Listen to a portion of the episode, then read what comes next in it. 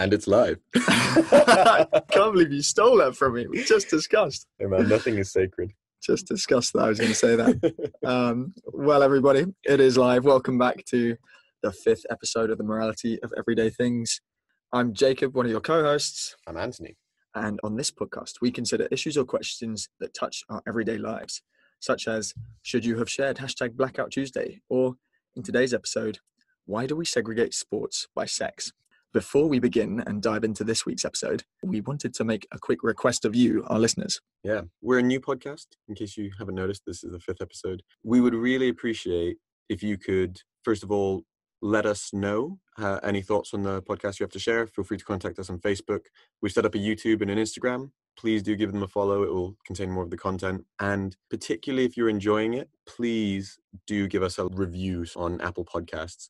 It really, really helps other people find us. And I know that you might think, oh, you know, other people do that, but it is still currently a small community. You'd be doing a really big favor to us if you do actually leave that review. We'd love to hear your feedback. The whole purpose of this podcast is to promote debate, spark questions, and engage people with interesting moral issues of our time. So Reintroduce nuance into the uh, modern debate. exactly, that's our that's our hidden agenda. Not so hidden. Mm. So yeah, get involved and give us your comments and your thoughts. We'd love to hear from you. Okay, bringing it back to the question: Why do we segregate sports by sex? We're using a slightly looser format today. I think the question of sport, whilst it has some philosophy, it tends to be the kind of like haughty academic, like inaccessible philosophy rather than, you know, easy to kind of convey stuff like utilitarianism or Kantianism.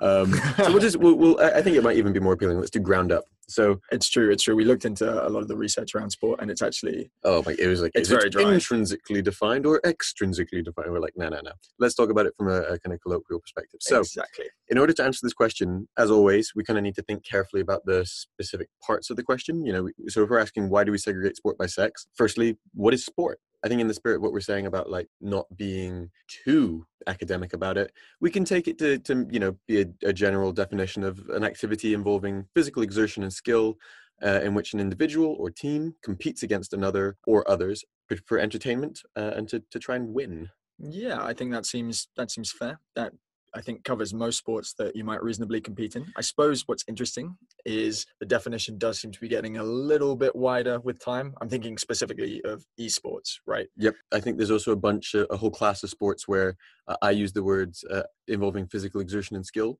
I think there's a class of sports where the extent of the physical exertion is, is kind of in question.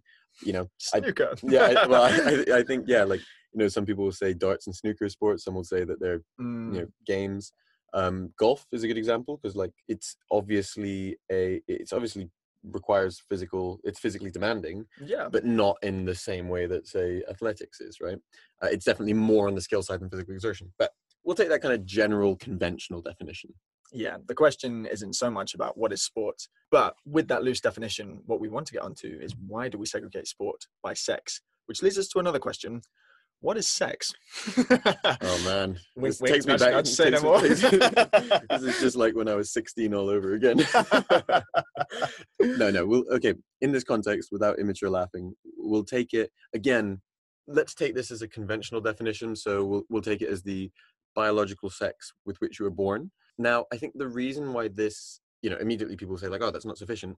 Um, i think the reason why this is currently interesting is precisely because we're at a somewhat pivotal moment where this is kind of becoming clear that a conventional definition has limits that are Mhm. kind of excluding some people or including some people I mean, yeah, exactly that. Uh, and we'll come to in a second the example of Caster Semenya, which gives us the sort of current context and why this question is interesting. But exactly that DSDs, intersex, trans athletes, Mhm. all of those challenge our conventional thinking about sex and particularly sex in sports. Yeah.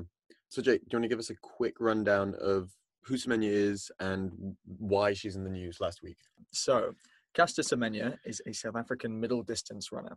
She's Oh, a wait, Jake, 2016. You're Yo. South African. Can you read this in a South African accent? I think uh, you know the, the subject matter might be offensive enough without me. um, Caster Semenya is a South African middle. No, It's good, Not don't even worry. Go, go for it. Let's uh, let's reset. So she's a South African middle distance runner and 2016 Olympic gold medalist. Now, she was assigned female at birth, raised as and still identifies as a woman, but she has XY chromosomes and elevated testosterone levels. She won the 2009 World Championships, but then she was subjected to sex testing, withdrawn from the competition. It was a whole It was a whole debacle. yeah, Yeah. and and badly handled. I think Yep. everyone would admit.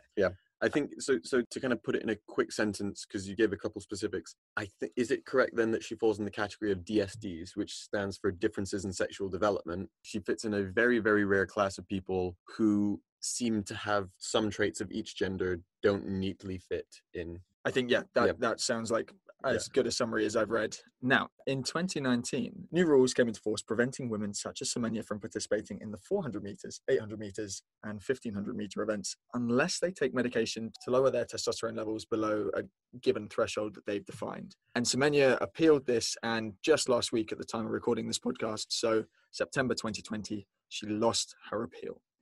Now, the Court of Arbitration, a sport ruling, acknowledged the harm of the testosterone rule to athletes like Semenya, but they said that, quote, such discrimination is a necessary, reasonable, and proportionate means of achieving the legitimate objective of ensuring fair competition in female athletics.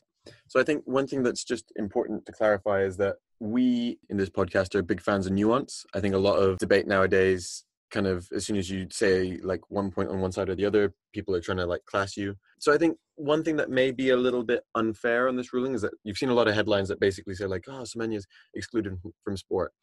This is a very specific ruling with with very specific limits. And the the quote that Jake just gave does clarify that this isn't like with severe contempt that they're doing this. They acknowledge that it is a difficult decision, and we'll kind of talk about the both sides later. Yeah, absolutely.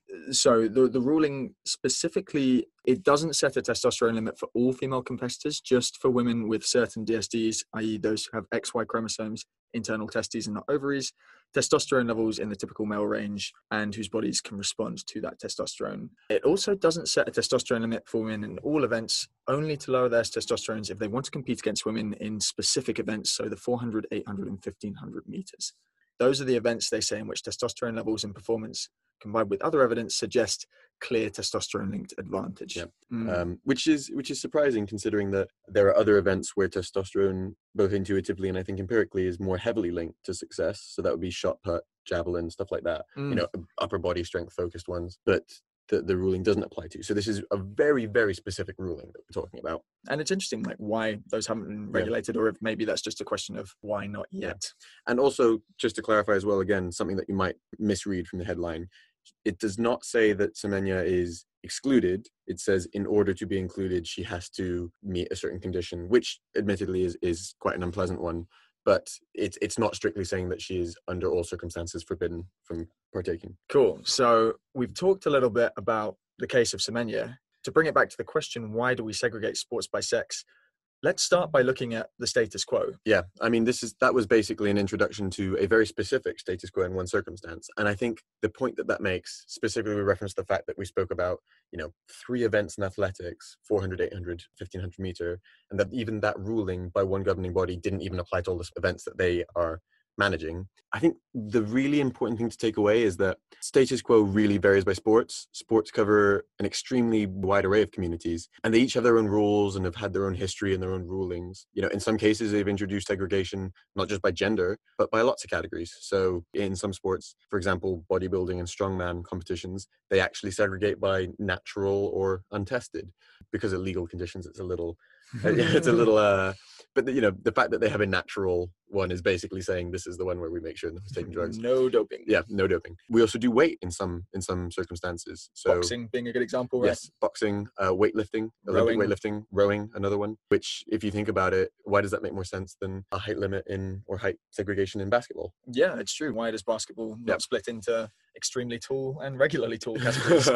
yeah the point i'm trying to make there though is that the status quo is more likely a reflection of a, a random mishmash of historical decisions than some indication that the way that things currently are is a reflection of deep philosophical thought from each individual sports governing body weightlifting having weight classes but basketball not having height classes isn't some reflection of of the metaphysical difference between lifting weights and throwing balls into hoops just more a reflection of the history and the people who managed those sports. and the kind of iterative way in which Yeah. sports are evolved over time. It's Yeah. something just anecdotally as a as a football fan I always found interesting is when each season they make some sort of minor tweak to the rules, like kickoff at the beginning of the game didn't have to go forwards to someone within the circle, Mm.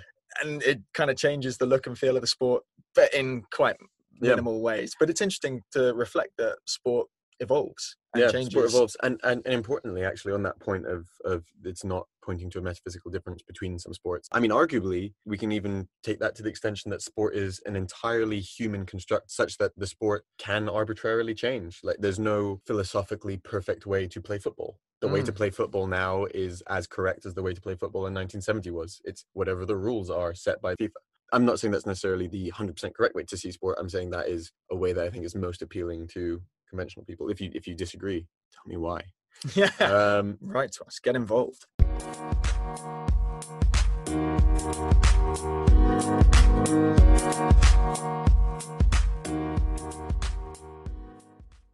Okay, bringing it back to the question. When we ask why do we segregate sport by sex, the very framing for that question, why, implies that there is some underlying purpose. well, I mean, if there's not, then then the answer is like it doesn't matter. yeah, the answer is it's irrelevant. So I guess a good way to go about answering this question, why do we segregate sports by sex, is to say, well, what is the purpose of sports and to what end does segregation further that purpose?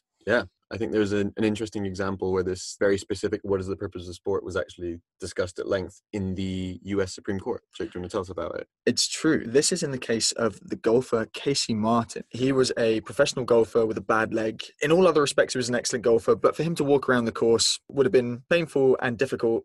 And all he wanted really was permission to use a golf cart to go around the course in tournaments so that he could compete fairly without being in pain. And what's interesting is when he took this to the PGA, the Professional Golfers Association, they said no. He cited the Americans with Disabilities Act, which requires reasonable accommodations for people with disabilities. And this went to court, and some big names in golf testified, and they all said, "Do you know, actually, yeah, walking the course is an essential aspect of the game. The fatigue factor is important. You know, if you're riding in a golf cart, it's going to give you an unfair advantage.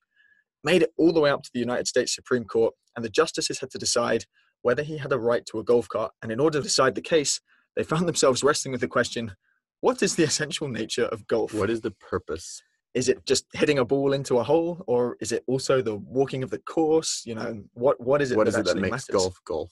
exactly so what happened dan I'm going to make a very long story short. He lost. no he won Oh, he won. Yeah. Oh. Make- maybe i should do this uh, so the court ruled 7-2 in favor of casey martin and the judge basically said that using a cart wasn't inconsistent with the fundamental character and he decided that the fundamental character was shot making. Another judge wrote a fairly spirited dissent of that in which he basically said the very nature of a game is to have no object except amusement. So it's impossible to say that any of a game's arbitrary rules is essential to really assess this, you need to you need to assess what the purpose is, and the statement that there is no purpose is, in essence, an assessment of its purpose. yeah the so the debate was really on the one hand it was about sort of fairness on the other hand there was kind of a question of like honor going on here basically golfers felt a little bit sensitive about the athletic status of golf Mm. and they wanted to project the image that it's physically challenging and this ruling kind of stripped that away Mm. Uh, so Yeah. some controversy Yeah, the, the underlying theme amongst this argument is a question of what is the point of it, because that's how you assess the argument. So let's discuss what what are some what are some of the potential points of of doing sport. So we came up with a list of six. Now they're not necessarily exhaustive, but we feel like these are a pretty good list. Um, yeah. do write to us if you have more or you think we've missed any. In case you you miss it, we're trying to get some engagement here, guys. I'm going to read out the list and then we'll talk about it. Number one, personal pleasure, enjoyment. Number two, health, fitness. Number three, for moral and social teachings and aspirations. Number four, to find the very best person at this specific skill or thing. Number five is the same, but in a more controlled, categorized setting. So to find the relatively best person. And number six is to make money. It's sport is the business of public entertainment. So those are six reasons, six purposes for sport, if you will. Mm. Let's talk about them in a little bit more detail. Yeah. Okay. Let's start with probably the most relatable personal pleasure. Number one. For the vast majority of, of sport, we're not competing at elite level or, or even competing with an aspiration of competing at an elite level. We're playing for fun. And you could even argue the other way around that a lot of elite sport, they may enjoy it, but enjoyment isn't a, a requisite. Is Kipchoge actively enjoying running a sub two hour marathon? Is that? I mean, I'm sure it he seems gets, unlikely. yeah, he, he, he, he surely gets some greater sense of you know pride and achievement in his life, but the, the specific experience is probably not so great. I can tell you running a four-hour marathon was particularly unpleasant. Yeah. So. Yeah. Um, whereas you know, in the case of someone like like yourself, Jake, who's turning up to play football in a Sunday league, you're giving up your free time, you're net paying to be there. Oh yeah, Clearly, you're you're. I think it's fair to say you're enjoying the act of it's it's all about having fun. It's all Yeah. about having fun. you're having fun. Sweet. Two, health and fitness. I think this is this is kind of a funny one because it's almost like sport is just a sneaky way of tricking people in, into doing things that are good for them. It kind of is in a way. I mean, a lot of sports are literally games. Like they're Yeah. designed to be fun, and it's a great way of getting getting your fitness in while enjoying Mm. yourself. So I think it's one of the key reasons why a lot of people take issue with, for example, video games being classed as a sport because mm. it fails to capture this very important element, which is necessarily physical. and right. then yeah, there are some sports that are less on the sort of fun side of the spectrum, depending on what you enjoy. But Mm. nevertheless, you know, you go through gym classes and stuff because it's good for you. It's net good for you. Yeah. Third, moral social teachings, moral slash social teachings, uh, and also to, to serve as a, a source of aspiration. I think sports, we, we've all had this experience where, you know, you're writing your personal statement in your CV or you're reviewing them if you, if you happen to be in the case where you're hiring people. And people often point to the fact that they've been involved in team sports as an important part of their social learning or, or proof of leadership Mm. and stuff.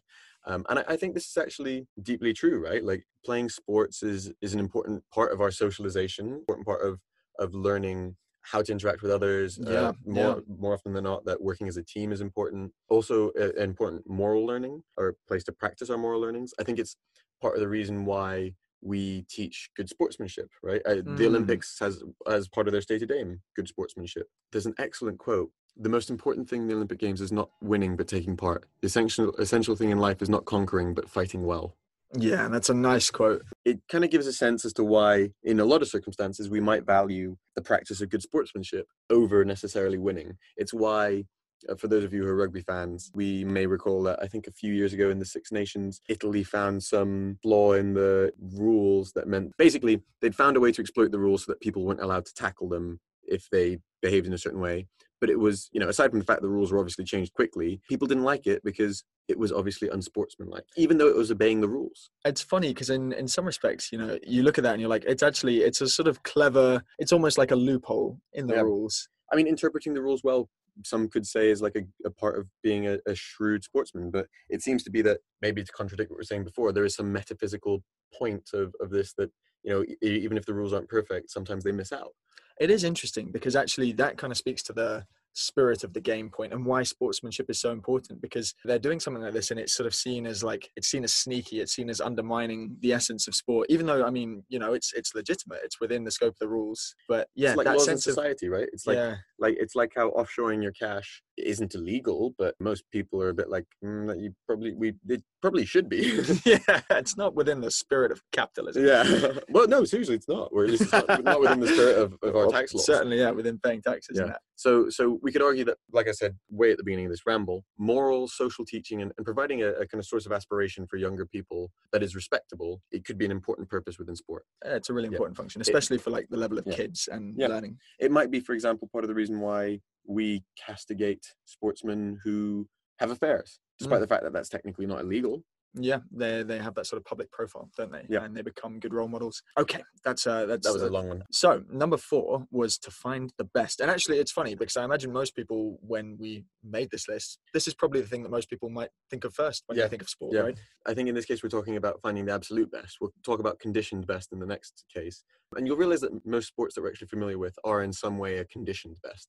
But there is also an innate kind of curiosity like, what is the most that a human Mm. being can deadlift? What is the fastest that a human being could run 100 meters? There is that sort of genuine curiosity and a sort of respect that we have. Granted, you know, some of it's genetically arbitrary, but to some extent, we're basically saying a respect for the the amount of dedication and hard work it takes to achieve those things and basically what it means to be the absolute best at something. It's why someone like Usain Bolt gets as Yeah. much respect and credit Yeah. and reward as he does, right? Despite the fact that he is clearly very genetically gifted, which, yeah. which might which may be kind of you know morally kind of arbitrary. And this does bring up an interesting question of meritocracy. Now we'll come back to that later, but remember that point. So in that case, we were talking about uh, genuinely the fastest human alive, the biggest deadlift, the you know like absolute world records. The best Yeah. of the best. Now, interestingly, when we think about, for example, the Olympics or, or many professional sports leagues, we're often actually trying to find the best in some sort of relative or controlled way, right? Mm. So we'll start to segregate these leagues and, and control certain conditions. And under those conditions, we're trying to find the best. But why are some controls worth making? I mean, this is this is the the point that we're talking about when we say why do we segregate by sex, right? I mean, one one case that we control in almost all sports is drugs. We generally disallow performance enhancement. It may be argued that this is for safety purposes, but it seems to be at odds with, with the previous purpose, finding the absolute best at something, because Mhm. surely if you were the absolute best at something, you'd be even better if you took performance enhancement, right? So by limiting that, we're stopping ourselves from finding the absolute best. It is interesting because there's no limits involved in like how much training you can do, the kind of diet you can have, but Or the Drugs- ge- or the genetic or your that you genetic makeup or your genetic makeup exactly but drugs seems to be by and large that's a pretty universal rule across Yeah. sports with the exception you mentioned earlier of Yeah, there are certain sports where that's not the case. So bodybuilding, uh, they have natural and untested categories. Strongman, natural and untested categories. Even they kind of have a farce of the non-natural ones still being tested. But perhaps it, it messes with the fundamental nature of the sport or adds an element that people don't want to consider, which is how good are you at sorting out your performance enhancement regime? And then I Mm. suppose the other key point is just that it makes it unfair.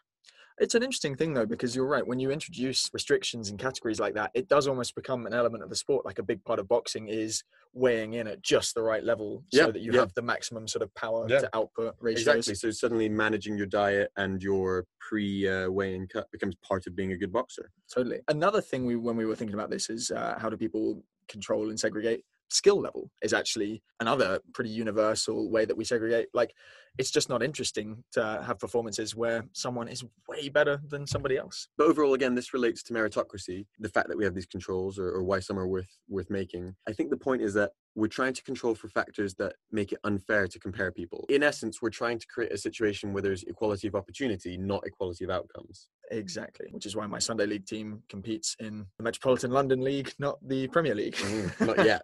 Um, yet.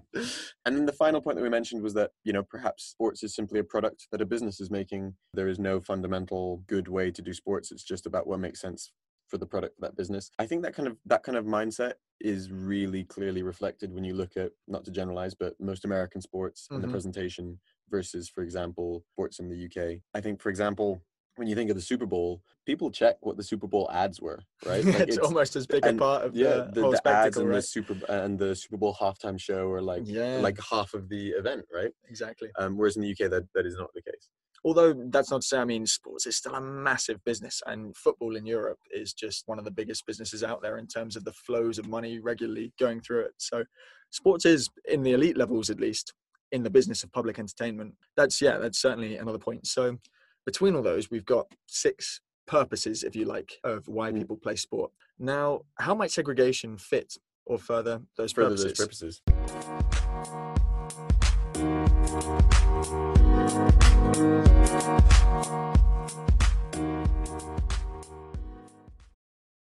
It's only a kick, a jump, a block. It's only a serve. It's only a tackle, a run. It's only for the fans. After all, it's only pressure. You got this. Adidas.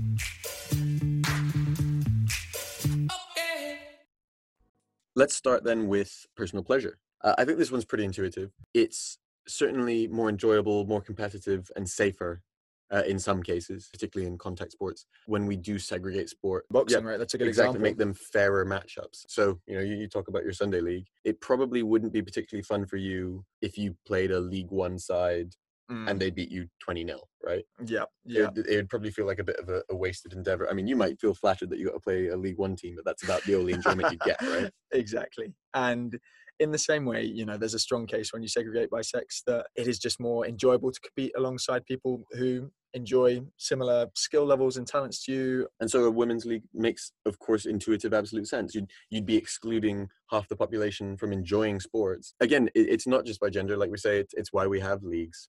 Now, this does raise one interesting tangent. Why do we segregate in esports? Yeah, we, we talked about how men have a physical advantage. That doesn't really explain why we would have separation in sports such as video games, esports. Darts, darts has a women's league, but don't prohibit women from competing in the world Mhm. championships. If, if we're trying to maximize enjoyment, and bearing in mind, like we said, 99.99% of sports isn't elite, it totally makes sense to create a protected class. I think that's also uh, maybe a reflection of patriarchal history, uh, whereby sports was predominantly male in order to encourage the growth of uh, women's sports. You- You're not going to have many wonder kids suddenly come out of nowhere when you don't create the environment that encourages them to get into the sport, right? Absolutely. And So I think, yeah, that looking at goals two and three, which is a reminder were for people to be healthier and fitter and for moral teachings and learnings and those And purposes that sports convey.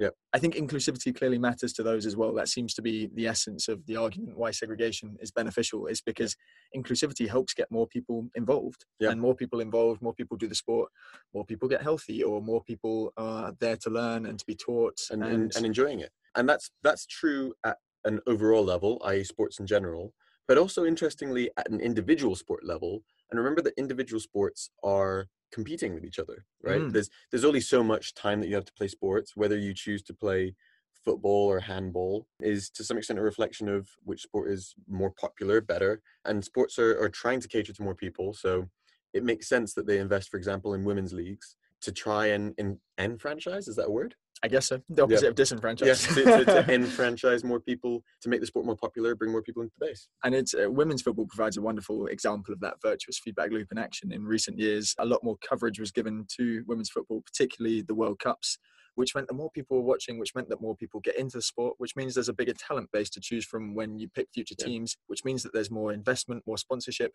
and obviously the more exposure you get, the more sponsorship you get, and it does Yeah. have this wonderful sort of positive cycle. Ultimately, more people happy, healthy, and learning moral teachings of football. Well, football sports. Exactly. So there we can see segregation does seem to confer a lot of benefit to the purposes of sport in those respects. Now, what about on the more elite level? What about when you're trying to pick the best of the best? So, in that kind of absolute case that we said, I suppose segregation is irrelevant, right? Like, I think so. Yeah, if we're trying to find literally the strongest person possible, the fastest person possible, it's a singular spot, right? Segregating it so that you have the best under this control and the best under this control and the best under this control doesn't really matter. If anything, it's possibly negative because you imagine that a competition that brings together the very best of the best is also what pushes people to be the very best that they can Mm. become. Actually, to reflect on what we said before, though, perhaps considering again that sports are are competitive, you could argue that being inclusive can get more people to play a sport, makes it more likely that the very best focus on building the specific attribute, maybe. Mm. But I'd say overall, yeah, it, it's kind of it's somewhat irrelevant, right? However, what about the case where you're trying to find the best within specific categories? Well, that is literally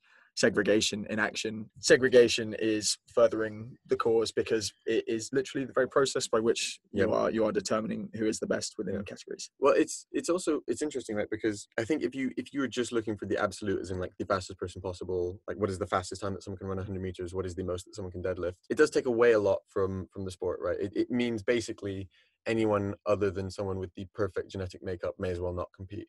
Mm. Um, and really, as we were saying, there is a sort of there's a positive part of meritocracy where we want a equality of opportunity. There's many many amazing female athletes who would basically be robbed the opportunity to even partake just by fact of being born a woman if the only point of sport and to clarify you know these are six purposes that it could be a little bit of several of them right Mhm. but if the only point was simply just to find in absolute terms the best at something then we would be stuck um, i think another point actually is that we focused on the physical exertion part in the best perhaps there's also an element of the best in in skill based or or more subjective sports. So for example dancing.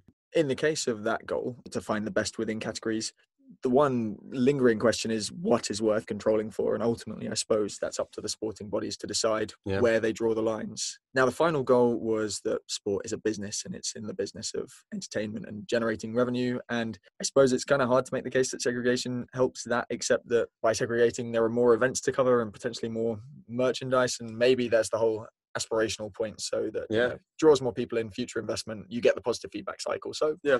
actually on balance maybe segregation does help that Interesting. So I think there's two terms competing with each other, I think, to some extent. It was the questions of inclusivity and fair meritocracy, right? Mm. So, like, how do we include people? It seems that a lot of purposes uh, find inclusivity to be very important, but at the same time, how do we make it fair to compete? And different purposes, if we have different conceptions of the purpose of sport, to different extents are these important, right? So if it's about finding the best, inclusivity is less important. If it's about people having fun, moral teaching, potentially business, health and fitness, inclusivity is, is of paramount importance. Sport would be a failed endeavor if only one person did it, but they did it extremely well.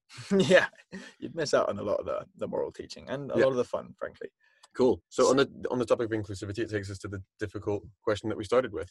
yeah it brings us back to the topic of semenya and other athletes that fall into similarly sort of gray area in terms of categorization by sex Well, Um, in, in the perspective of committees, not necessarily in their own perspectives. In their own Yeah. perspectives, there isn't a grey area.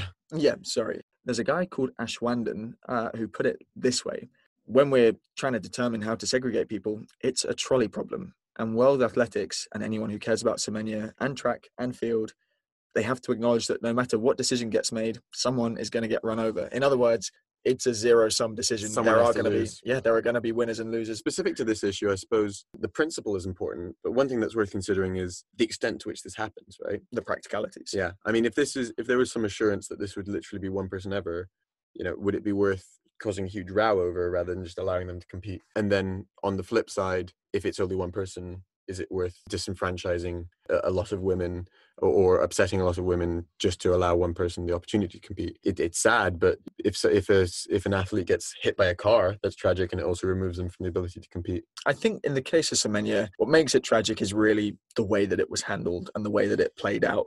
I, I think it's without any sort of argument that they handled it in a fairly disgraceful way. It was basically she was not told that she was being tested for her sex, and then Mm. and then it became public knowledge, which obviously is quite a humiliating way to deal with that interaction with the governing body. So. The, the question at hand is not whether they handled it correctly. I think they, they Mm. didn't. But it's it's the question is, you know, how how should it be handled going forward? So, Jake, one justification that people give for Semenya competing as a woman is that she was born and raised female and identifies as female. So, to not allow her to compete is to reinforce harmful gender norms. So, if you're not womanly enough, should you not be considered a woman? Mm-hmm. Uh, which you know, I think it's fair to say is somewhat corrosive, and also that it might undermine her personal identity, right? I can see that. I Yeah. can, yeah. I can completely see both points, and I think there is a risk going forward that more quote unquote manly women will be Persecuted. harmed, you persecuted. Yeah, Yeah. persecuted is a good word. Yeah. Persecuted. Yeah. I suppose the only counter you can make to that is just that ultimately someone's got to decide the rules. If women's sport is to be a protected category, Yeah. where do you draw the line in terms of who who classes as women? And here, Yeah. what they've done is they've taken testosterone levels. Right. That's Yeah. that's what they've gone from. They've said that is the determining Yeah. factor, and that's that's ultimately their decision as the governing body of the sport. But Yeah, I think it's interesting as well. There's a, to some extent an analogy with citizenship. Different sports have different criteria for determining citizenship. In some cases, you need to literally be a, a local citizen, have lived there a certain time, have family there to avoid people just giving a passport so you can play for them. And it, it kind of gives rise to an interesting, an analogical thought experiment. What if you wanted to represent a country? Take me as an example. I'm of Greek origin. Well, I believe I'm of Greek origin uh, and I'm, I'm I'm raised to be of Greek origin. You know, but I'm in the UK, but that's my ancestry, and the rules seem to allow that. If there were to be some sort of investigation that determined that actually, whilst I identify that way, we discovered that my grandfather lied, was actually from a neighboring country, and and bought a you know fake passport. so Um, Constantine Collius was never actually Greek. no, exactly. Like say that say this was the case. Would that then mean that I should be permitted to compete for Greece, or does that mean that, that I should follow the conventional rules and, despite the way that I identify, not be allowed to compete? So in this thought experiment, what we're saying is that facts come to light. You're not Greek in any Yeah. way that qualifies you to represent them. Yeah. Should you still be allowed to just because you identify culturally Yeah. as Greek? Would the fact that it upsets me change the fact that we've revealed that there is some sort of murky gray area. And it is a gray area because obviously if I were visiting Greece a lot, speaking a bit of Greek, you know, what the question of what it is to be Greek in a general sense is different to how does this governing body define whether you're Greek. And ultimately, I think that's what it comes back to: is the governing body will have their regulations, and your case may prove to be a challenge to the way that they've stipulated that. Yeah. But they've set that up in a way so as to level the playing field. And God, it's just tough, it's, isn't it? It's, very upset- tough. It's upsetting to, to to kind of think about, right? Because like you said earlier, there's just no winning. I guess the general takeaway here is that categorization is always somewhat arbitrary, and our aim, as well, the aim of governing committees at least, should be to try and do it in the least imperfect way possible, and and bit by bit, kind of get to a point where everyone does feel as included as possible. Oh man. Tricky times. So, do you have a view on the Semenya ruling? I don't really, and I think I, it's tough because it's so coloured by the events that she went through, and I Mm. think obviously that makes things trickier. I don't know enough scientifically to make the decision. I suppose you have to trust to the fact that someone has assessed it scientifically and decided that the the Mm. thresholds they've set make it fairer for the class of Yep. women's sports. And Fair. but it's uh, you Oh, know, well, but you use you use the word fair there, so that that takes us to the next theme that we discussed a lot: meritocracy. Indeed. So meritocracy rewards hard work and talent. Possibly it's the talent word there that's that's kind of key, right? You may remember if you've listened to our episode on billionaires, quick plug for episode one, should billionaires exist? That we spoke about a philosopher, John Rawls, and he took issue with the whole concept of meritocracy, which is quite fun because actually, if you look around, meritocracy is kind of baked into the way that capitalist societies function, you know, Yeah, which especially in America. It means it's deeply culturally and psychologically ingrained. But Rawls thought that meritocracy was ridiculous. Yeah. I mean, basically, his argument is that on some level, everything is morally arbitrarily in, inherited. Does it matter more whether I have intelligent genes or you know the, the, the ability to, to work hard and succeed is largely determined by how intelligent you are how hardworking your nature is how Mhm. uh, conscientious your nature is and if you do not have those things that means that you are not a worthwhile person like what, what was supposed to be the takeaway from that and i think the, the point or the relation here is why are certain genetic differences being punished whilst others are arbitrarily being celebrated So here's here's a good question for you.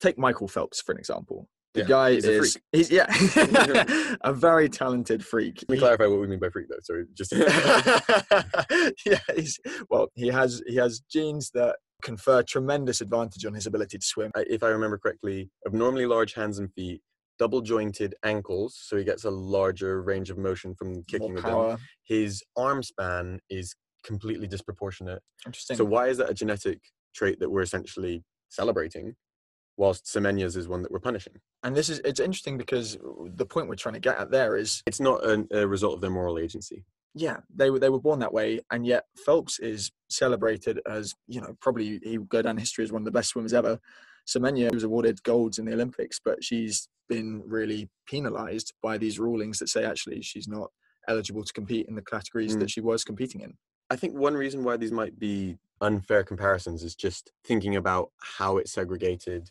and why we have a protected class for women. So in the case of Phelps, I mean, essentially, if you segregated him, where else would he compete? He would not have a, a place to compete. how would you even segregate it? Yeah. like by by foot size or something Yeah. i mean what would you And, and even then, like, say that you did that, you'd probably segregate in a way that takes a lot of the other top swimmers. And then basically, it would remain that those are the quote unquote best swimmers. And then whoever is not in that class is, you'd create a new winner of mm-hmm. another class.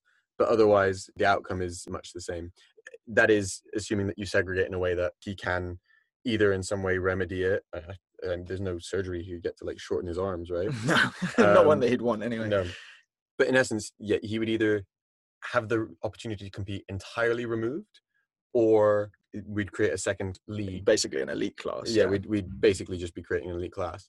In the case of Semenya, whilst arguably it's very unfair, she does have the option of reducing her testosterone, which, you know, we can say is could be very harmful to her Mm. but it's often the case in many sports that we have status quo where we encourage people to do things that are very harmful to them in the interest of being better at the sport right so for example in the case of the untested bodybuilding and strongman competitions we're basically encouraging people to take performance enhancers i suppose that's why most sports don't do that but also in say for example horse racing boxing any weight class sport we're encouraging aggressive dieting strategies to try and meet weight class limits, right? And, and and doing that well becomes part of doing the sport well. In case of horse racing, where you know they're doing big sauna sessions to try and get as light, as light as possible before the race. it's not unheard of to require people to do things that are actually arguably maybe not great for their health in order to partake in sport. yeah. Um, I certainly wouldn't Yeah. blame her for not wanting to. Yeah. Um, an alternative, she is eligible to compete in the men's. I would suppose is that is that true?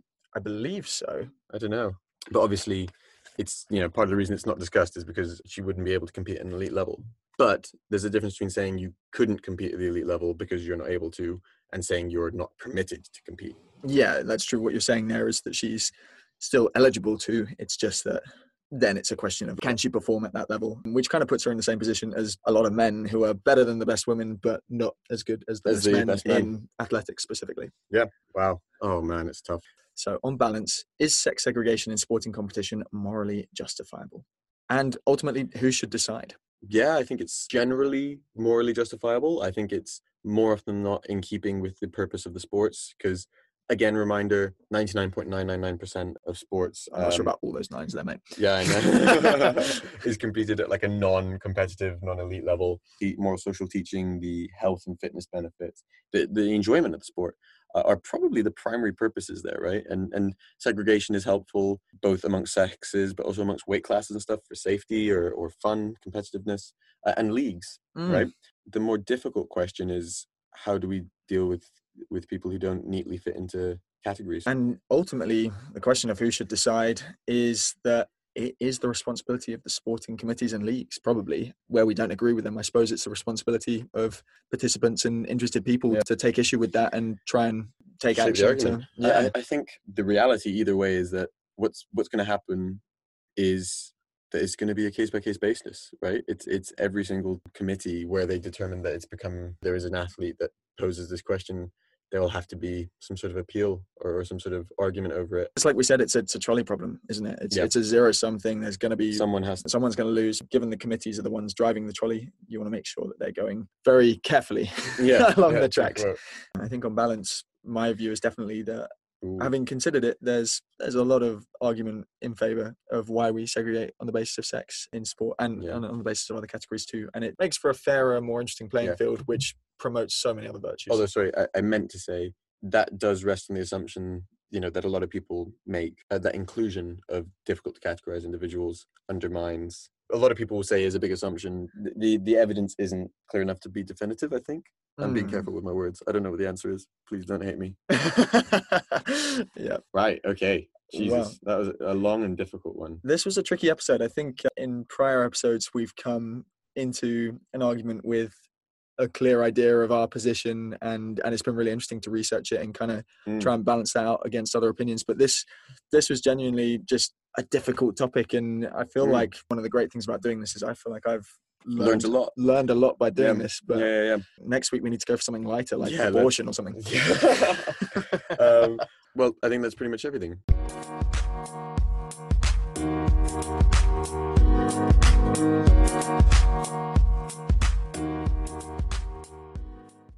Jake, what do you think we'll chat about next episode? We've got a number of potential topics, things that we'd like to get into. Tell you what, if you guys want to hear one in particular, I mean, we'll cover all of them eventually, but we were looking at the morality around vegetarianism Slash veganism. slash veganism. Climate change is a potential topic we can come to. Oh, I have a one that I wanted to discuss was is it wrong to work at Facebook? That's going to be a very relevant topic as we come up to the US elections. Yeah. Oh my God, that's Guys, going to be will- big. We will call that call that a day. It's been great to chat to you all. Have a good day. Please leave that review on Apple Podcasts. Yep, like, subscribe, and take care. Thank you very much, everyone.